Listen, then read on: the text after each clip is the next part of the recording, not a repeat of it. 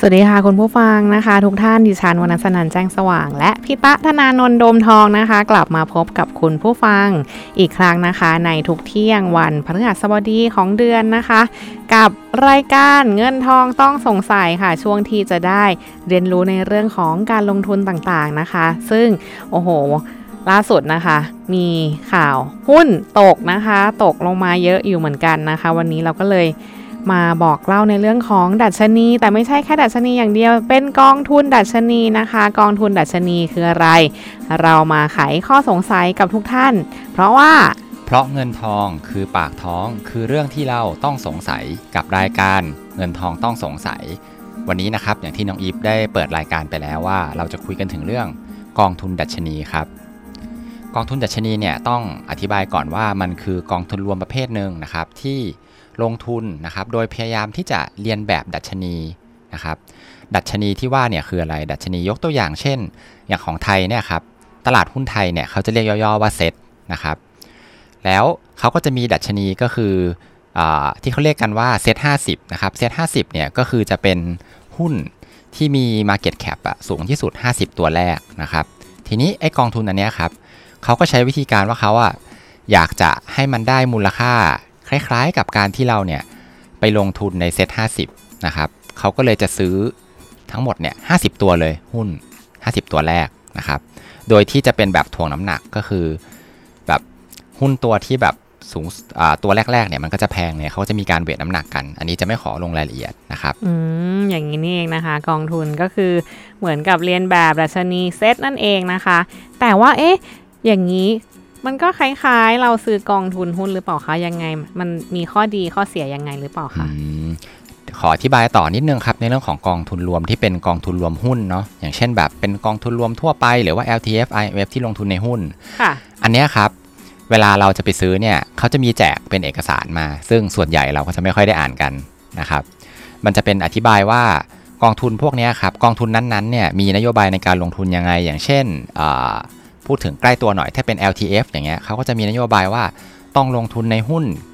กี่เปอร์เซ็นต์อาจจะ 60%ทีนี้พอเราบอกว่าเงิน 100%ที่เราลงในกองทุน LTF เนี่ยเราลงทุนในหุ้นประมาณขั้นต่ำ60%ทีนี้ 60%แต่เขาไม่ได้บอกถูกไหมครับว่าเขาจะไปลงทุนหุ้นอันไหน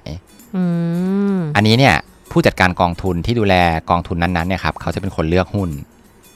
นะครับแต่วันนี้ที่เราคุยกันถึงเรื่องกองทุนดัชนีเนี่ยผู้จัดการเนี่ย จะแทบไม่ได้มาเกี่ยวเลย คือเขาจะใช้เป็นเรียกว่าเหมือนเป็นอัตโนมัติไปเลยก็คือ พอทางตลาดหลักทรัพย์เนี่ยเขาคัดเลือกเซต50 หรือว่าเซตร้อยมาปุ๊บเนี่ยกองทุนพวกนี้ครับก็เอาเงินไปลงทุนในหุ้นพวกนี้เลยพูดง่ายๆ ก็คือเหมือนกับถ้าบอกว่าเซต50เป็นกองทุนดัชนีเซต50ก็คือซื้อ 50 ตัวเลย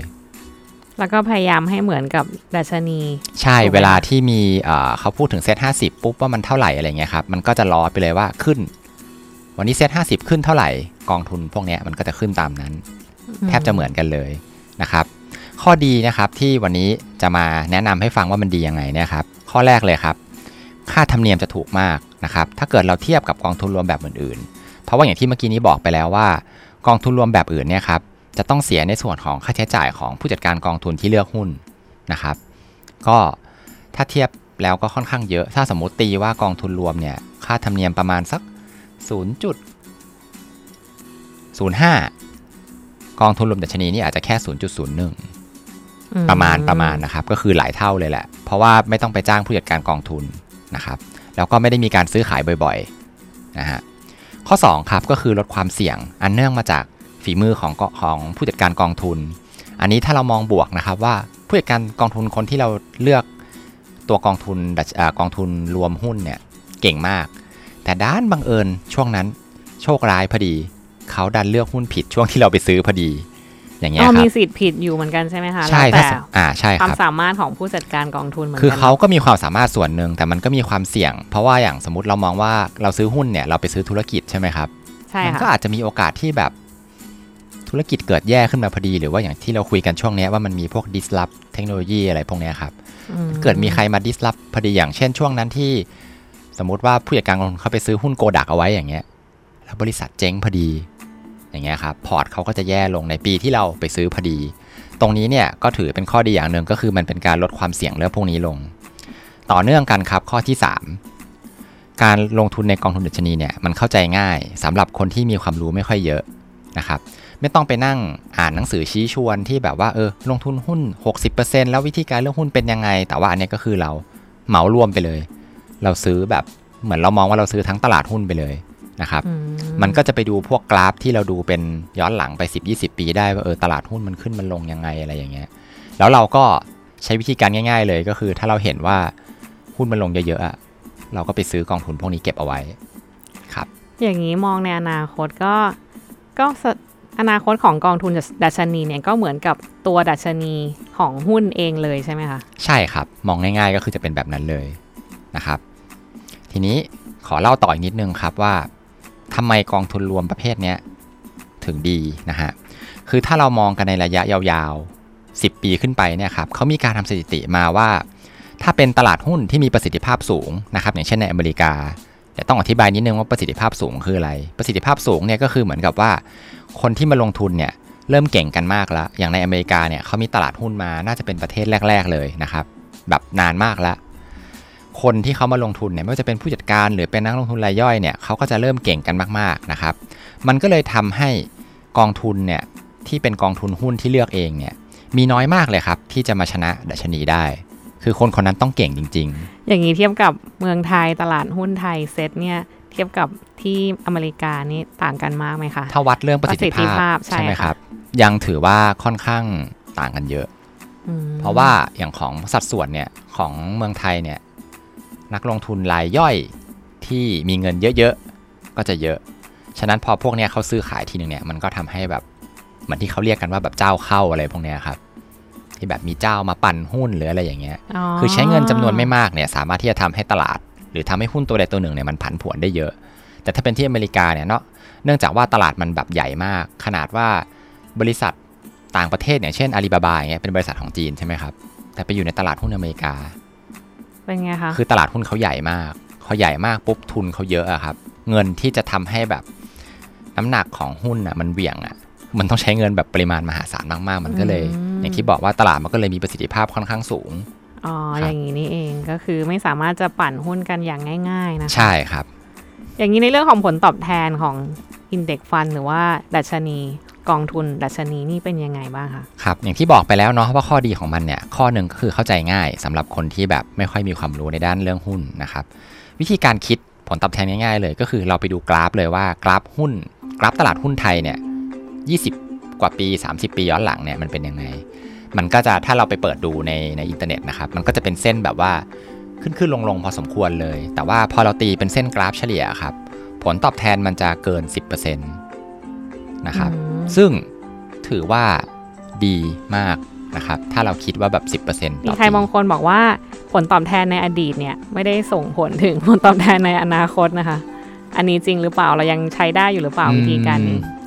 ส่วนตัวนะครับ ถ้าเทียบเป็นปีต่อปีเนี่ย ก็อาจจะเป็นไปได้ว่ามันคาดการณ์ของปีถัดไปไม่ได้ แต่ทีเนี้ยตามคอนเซปต์ของรายการเรา เราไม่ได้เน้นให้ลงทุนระยะสั้นถูกไหมครับ เราเน้นใช่ค่ะที่การลงทุนระยะยาว ฉะนั้น มันเป็นการดูกราฟที่เป็นค่าเฉลี่ยมากกว่า ปีหน้ามันอาจจะลงเยอะหรือมันอาจจะขึ้นเยอะอย่างเงี้ยเราเดาทางไม่ได้หรอก แต่ว่าถ้าถามว่าอีก 20 ปีอย่างเงี้ยผมว่ามันก็น่าจะอิงตามเส้นกราฟเฉลี่ยแบบเดิมได้นะครับอืมซึ่งนอกจากตลาดหุ้นไทยเนี่ยครับเขามีการทำสถิติมานะครับของทั้งแทบทั้งโลกเลยอะครับ มันก็คือผลตอบแทนประมาณนี้ 10%นะครับ แล้วก็มีอีกนิดนึงเขาบอกว่า ถ้าถือหุ้นในตลาดหุ้นเกิน รู้สึกจะ15 ปีหรือ 20 ปีอะครับ จะไม่มีโอกาสขาดทุนอืม ครับก็คือเฉลี่ยนะฮะต้องแบบเหมือนลงเงินเท่า ๆ กันทุกๆปี ติดต่อกัน 20 ปีพวกเนี้ยครับคือมันก็จะเนื่องจากว่ามันบวกปีละ 10%ทบต้นไปเรื่อยๆครับก็จะไม่มีโอกาสที่จะขาดทุนครับ เงินต้นจะไม่หายไปครับ แสดงว่ามีกำไรอยู่แน่ ๆนะคะ ภายในระยะยาวเนาะใช่ครับ แต่ต้องขอเน้นว่าระยะยาวนะครับ เน้นค่ะเน้นเน้นเน้นอยู่ตลอดด้วยนะคะดอกว่าจันสองดอกเวลาลงทุนเราต้องลงทุนในระยะยาวไว้ก่อนนะคะครับทีนี้ผมมาดูได้ทราบถึงข้อดีแล้วข้อเสียเนี่ยมีอะไรบ้างหรือเปล่าสำหรับกองทุนดัชนีคะข้อเสียที่ฟังดูเหมือนไม่ใช่ข้อเสียนะครับ ก็คือเนี่ยครับอย่างที่เราเล่าไปเมื่อกี้เนี่ยมันดูเรียบง่ายมากเลยครับ ทีนี้พอเรียบง่ายมากมันน่าเบื่อครับ ถ้าใครเคยเล่นหุ้น ถ้าหุ้นตกก็ไม่เรียบง่ายนะคะ ถ้าใครที่เคยเล่นหุ้นจะรู้ครับ ว่าการที่มีพอร์ตหุ้นอยู่เนี่ย แล้วเราเปิดดูหุ้นทุกวัน แต่เราไม่ซื้อขายเลยเนี่ย มันเป็นเรื่องยากมาก เหมือนเราเปิด Shopee ทุกวันนะครับ เพื่อที่จะเก็บเหรียญ coin ที่เขาแจกอะครับอืแล้วเราจะไม่กดเข้าไปดู flash sale หรือไม่กดซื้ออะไรเลยเนี่ย มันยากมาก ห้ามใจห้ามใจใช่ได้ยากนะคะ ยิ่งแบบคนที่ติดตามข่าวบ่อยเท่าไหร่อะครับ ก็จะยิ่งแบบเฮ้ยนี่เราจะไม่ทำอะไรเลยเหรอ มันมันขึ้นแล้วนะ มันลงแล้วนะ อะไรอย่างเงี้ยครับ การที่แบบใช้ concept ที่มันง่ายๆอะครับ มันยาก อันนี้ต้องลองดูครับ ต้องลองลงทุนดู concept ที่มันง่าย ๆ มันยากนะคะ วันนี้ได้ครับคำพูดดีๆ จากพี่ตะ ทีนี้มันทำยาก ระหว่างต้องบอกที่แบบนี้เราเรียบง่ายน่าเบื่อนี้เราสามารถจะไปเล่นหุ้นอะไรเองได้อยู่นี่ค่ะระหว่างนั้นใช่ไหมอ่าใช่ครับ อันนี้ก็เป็นขอต่อยอดจากข้อดีเมื่อกี้นี้ เนื่องจากว่าก็เสียดิข้อดีครับอ๋อเหรอคะข้อดีที่บอกว่ามันเข้าใจง่ายเนี่ยครับพอมันเข้าใจง่ายปุ๊บเนี่ย คือ นอกจากเราจะรายการของเราเนี่ยจะคุยเรื่องของการลงทุนโดยที่ใช้เงินแล้ว การลงทุนที่เราเอาเวลาไปหาความรู้เรื่องการลงทุนเนี่ยมันก็ถือเป็นเวลาก็ถือเป็นทรัพย์สินเหมือนกันถูกไหมฮะทีนี้ถ้าสมมติว่าเราบอกว่าอะเราลงทุนในกองทุนดัชนีไปละเราไม่ต้องใช้เวลาในการศึกษามากนะครับเราเอาเวลาที่เหลือตรงเนี้ยแทนที่เราจะมานั่งศึกษาเลือกหุ้นเองอะ่ะเราโยนเอาไปให้กองทุนมันจัดการปุ๊บเนี่ยเราก็เอาเวลาตรงเนี้ยครับมาหาเงินเพิ่ม พอเรามีเงินเพิ่มใช่ไหมครับ เราก็เอาเงินตรงเนี้ยกลับไปลงทุนอีก มันก็เป็นวงจรที่ดีที่ทำให้แบบหาเงินเพิ่มยังไงคะพับถุงขายอะคะก็ได้เหมือนกันครับ แต่ถ้ามีวิธีที่ดีกว่านั้นนะครับระหว่างพับถุงอาจจะปิ้งขนมปังขายไปด้วยขายหมูปิ้งไปด้วยอะไรออ๋อย่างเงี้ยอย่างนั้นนี่มันก็เองทำให้เรามีเงินเก็บเพิ่มแล้วเราก็เอาเงินตรงเนี้ยครับเอาไปรีอินเวสใส่เข้าไปในกองทุน พอทุนเราเยอะผลตอบแทนที่ได้ก็จะเยอะขึ้นไปด้วยครับทำไมเราต้องเลือกที่จะกองทุนดัชนีด้วยคะในในเมื่อเออ วิธีการลงทุนอย่างอื่นก็อาจจะแบบสบายด้วยได้ผลตอบแทนดีด้วยเหมือนกันทำไมเราถึงเลือกอันนี้อ่าอันนี้น้องอีฟหมายถึงเรื่องของลงทุนในกองทุนอย่างอื่น หรือว่าใช่กองทุนอย่างอื่นกองทุนค่ะแบบอื่นใช่ไหมครับใช่อันนี้ก็อย่างที่เมื่อกี้นี้คุยไปแล้วเนาะมันมีข้อดีก็คือมันง่าย ทีนี้อันอื่นก็ง่ายนะคะหนูลงไปแล้วก็ไม่เห็นจะต้องตามอะหไรมายถึงอย่างเช่น พวกกองทุนรวมอย่างอื่นใช่ไหมอ่าครับใช่ แสดงว่ายังไม่ได้ศึกษาจริงจัง อ๋ออัเหรอนี้คะอันนี้ค่อนข้างผิดคอนเซปต์นิดนึงนะครับ ถ้าสมมติบอกว่าอันอื่นง่ายเนี่ย คืออย่างแรกเลยเราต้องบอกก่อนว่าพอเราจะลงทุนในกองทุนอะไรเนี่ย เราต้องรู้ให้ค่อนข้างละเอียดนิดนึง อย่างเช่นกองทุนดัชนีเนี่ย เมื่อกี้ที่อธิบายไปเนี่ยคือจบละ อันนี้คือเข้าใจใช่เข้าใจเยอะประมาณหนึ่งละ แต่ถ้าสมมติน้องอีฟไปลงทุนในกองทุนรวมอย่างอื่น อย่างเช่น กองทุนรวม LTF หุ้นอย่างเงี้ยครับ อย่างที่พี่อธิบายไปเมื่อกี้นี้ว่าเขามีกฎอยู่ว่าขั้นต่ำๆต้องลงทุนในในหุ้น 60% น้องอีฟก็ต้องไปดูด้วยว่าเฮ้ยกองทุนอันเนี้ยเขาเลือกหุ้นยังไงนะครับมันจะมีย่อยลงไปอีกอย่างเช่นแบบ กองทุน LTF ที่จ่ายปันผลเยอะ จ่ายปันผลเยอะเนี่ยเขาก็จะไปลงทุนในหุ้นปันผล หรือว่าแบบเขาบอกว่าเป็นลงทุนในกองทุนโครงสร้างพื้นฐาน เราก็ต้องไปดูว่าเอ๊ะไอโครงสร้างพื้นฐานเนี่ยมันมีอะไรอันเนี้ยอย่างที่พี่บอกไปเมื่อกี้นี้มันก็จะต้องเสียเวลาไปศึกษาเพิ่มนะครับแต่ถ้าสมมุติว่าเป็นคนที่มี passion ในด้านการลงทุนอ่าเหมือนอย่างสมมติแบบพี่อย่างเงี้ย พี่ชอบเรื่องการลงทุนพี่ไปหาข้อมูลเพิ่ม แล้วพี่รู้สึกชอบแล้วพี่คิดว่าพี่ถนัดอย่างเงี้ยแทนที่พี่จะเอาเวลาไปหาเงินเพิ่มจากทางอื่น พี่ก็เอาเวลาตรงเนี้ยมาศึกษาหุ้น อันเนี้ยคนจำพวกเนี้ยครับก็สามารถที่จะไปเลือกกองทุนที่ไม่ใช่กองทุนดัชนีเนี่ยก็อาจจะได้ผลตอบแทนมากกว่าอืมแต่คุณก็ต้องไปสู้กับตลาด คุณต้องมั่นใจว่าคุณเนี่ยชนะ 10%ที่เมื่อกี้นี้บอกได้มซึ่งต้องบอกว่าเป็นคนส่วนน้อยนะครับ อันนี้ส่วนตัวเลยนะครับก็ เดี๋ยวนี้พี่ก็ลงทุนในกองทุนดัชนีเนี่ยบางส่วนเหมือนกัน เพราะอย่างที่บอกไปว่ามันง่าย ถ้าเกิดในบางช่วงที่เราไม่ค่อยได้ตามหุ้นรายตัวเนี่ยครับ แล้วเราเห็นช่วงนี้อะ อย่างเช่นช่วงอาทิตย์ที่ผ่านมาเนี่ยครับ เมื่อวันศุกร์ที่แล้วนะครับ หุ้นมันหลุดพันหกอย่างเงี้ย ถ้าส่วนตัวของพี่เนี่ย พี่ก็ถือว่า เอ้ย อันเนี้ยมัน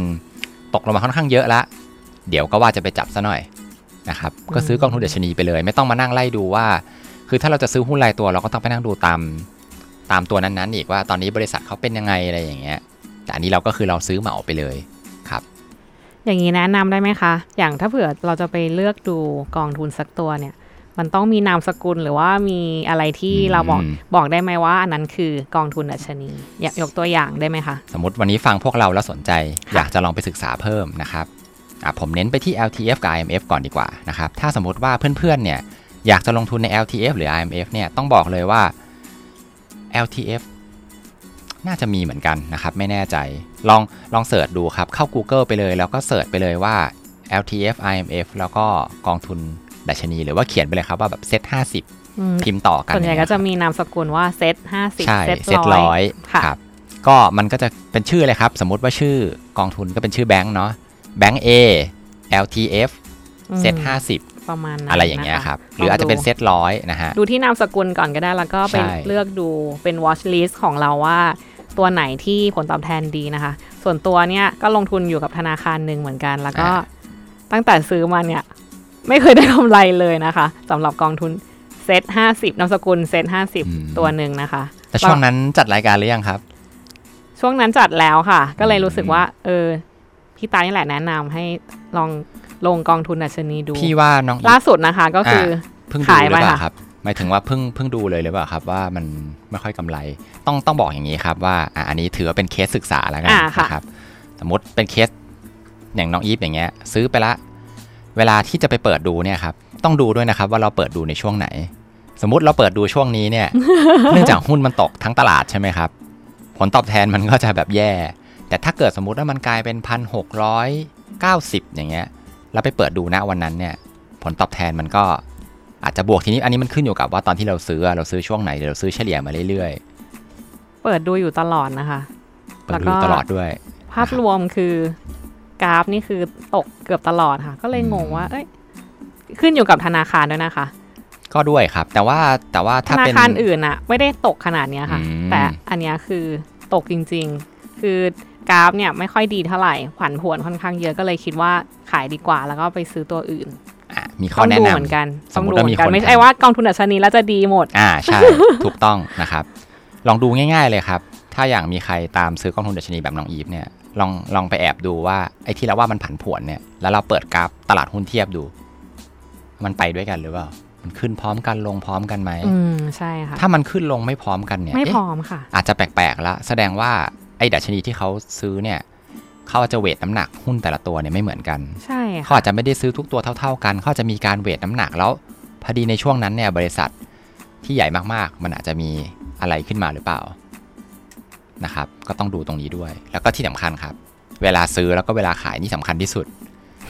ตอนนี้มันถ้าถ้าเทียบหน้าวันนี้สมมติตีว่าเป็นพันหกอย่างเงี้ยครับ เราก็ต้องย้อนกลับไปดูว่าเอ๊ะสามปีที่เราซื้อเนี่ยวันนั้นเนี่ยหุ้นมันเท่าไหร่ หุ้นมันอาจจะเป็นช่วงที่มันขึ้นไปเยอะๆ อาจจะสมมติว่าเป็นพันเจ็ดแล้วตกลงมาเหลือพันหกร้อยสามสิบเราเฮ้ยโอ้โหช่วงนั้นนะหุ้นตกมาก ๆเลย เราซื้อ แล้วระหว่างทางมันก็มีการผันผวนมาเรื่อยๆ เรามาขายนะวันนี้ที่พันหกก็ขาดทุน อืมครับใช่ค่ะ อารมณ์ประปมาณระแบบมาณนี้นั้นด้วยแหละ ก็ครัต้บองดูไล่ๆดูทีละเดือนทีละสองเดือนบ้างนะคะ ไม่ใช่ว่าครัแบบบอ้อยง่าย สบาย ปล่อยทิ้งไว้อย่างนี้นะคะก็ ต้องต้องตามดูนิดหน่อย ตามดูนะครันิบดหน่อยแต่ไม่ต้องเยอะเหมือนเวลาซื้อหุ้นเนาะตามดูบ้างฟังเราคุยกันบ้างนะครัใช่เป็นค่ะการเสริมความรู้นะฮะใช่ดีมากนะคะ มีอะไรเพิ่มเติมอีกไหมคะพี่ตะอ๋อมีเหมือนกันครับผมว่ากองทุนรวมดัชนีเนี่ยครับอย่างที่เมื่อกี้เล่าไปเราคุยกันถึงตลาดที่ไทยกับอเมริกาเนาะต้องบอกนะครับว่ากองทุนดัชนีเนี่ยมีของต่างประเทศด้วยนะครับ แต่ว่าอันนี้คิดว่าตัว LTF กับ RMF อาจจะไม่มีก็คือ ต้องเป็นกองทุนรวมธรรมดานะครับลดหย่อนภาษีไม่ได้อืมครับอาจจะมีอย่างที่ผมเห็นเนี่ยที่ซื้อในโปรแกรมสตรีมมิ่งที่เล่นหุ้นได้เลยเนี่ย จะมีของประเทศจีนนะครับ ชื่อไชน่าเลยนะครับอ๋อไม่แน่ใจว่ามีประเทศอื่นเพิ่มหรือเปล่า แต่ว่าก็ถ้าเป็นต่างประเทศเนี่ย ก็ค่อนข้างมีความเสี่ยงเยอะเนื่องจากเราไม่ได้อยู่ประเทศนั้นๆนะคเครับยดูรู้สึกมีหลาย ๆ ประเทศที่ดัง ๆ หลายประเทศเหมือนกันนะคะครับอาจจะอืมคิดว่าบางทีอาจจะเป็น เป็นทวีป อย่างเช่นแบบกองทุนรวมมีค่ะยุโรปอะไรอย่างเงี้ยอารทมณ์วีปประมาณก็มีอย่างแล้วก็ครัตัวบประเทศก็มีอย่างประเทศก็ต้องดังๆแบบใช่ญี่ปุ่นอินเดียอย่างเงี้ยค่ะอืมมีแล้วมีอินเดียด้วยเหรอครับอ้าวพี่ตาอันนี้ไม่อันนี้ไม่เคยรู้เลยลองเซิร์ชดูนะครับเข้าไปดูในหุ้นต่างประเทศมีนะคะพวกบริษัทเข้ไปขายแบบเครื่องเทศอะไรอย่างงี้ไหมแต่คว่ารับอ่านภาษาอังกฤษไม่ออกนะคะ ก็เลยไม่ซื้อดีกว่า ใช่ครับ อันนี้ก็จะมีแบบปัญหานิดนึงนอกจากว่าข้อมูลที่เขาทำมาเนี่ยมันมันน่าเชื่อถือหรือเปล่าแล้วภาษาก็เป็นอีกอุปสรรคหนึ่งเหมือนกัใช่ค่ะนะครับ ถ้าคิดว่าไม่ชัวร์ก็อย่าเพิ่งลงทุนดีกว่านะคะ วันนี้ก่อนจบครับก็มีข้อแนะนำนะครับ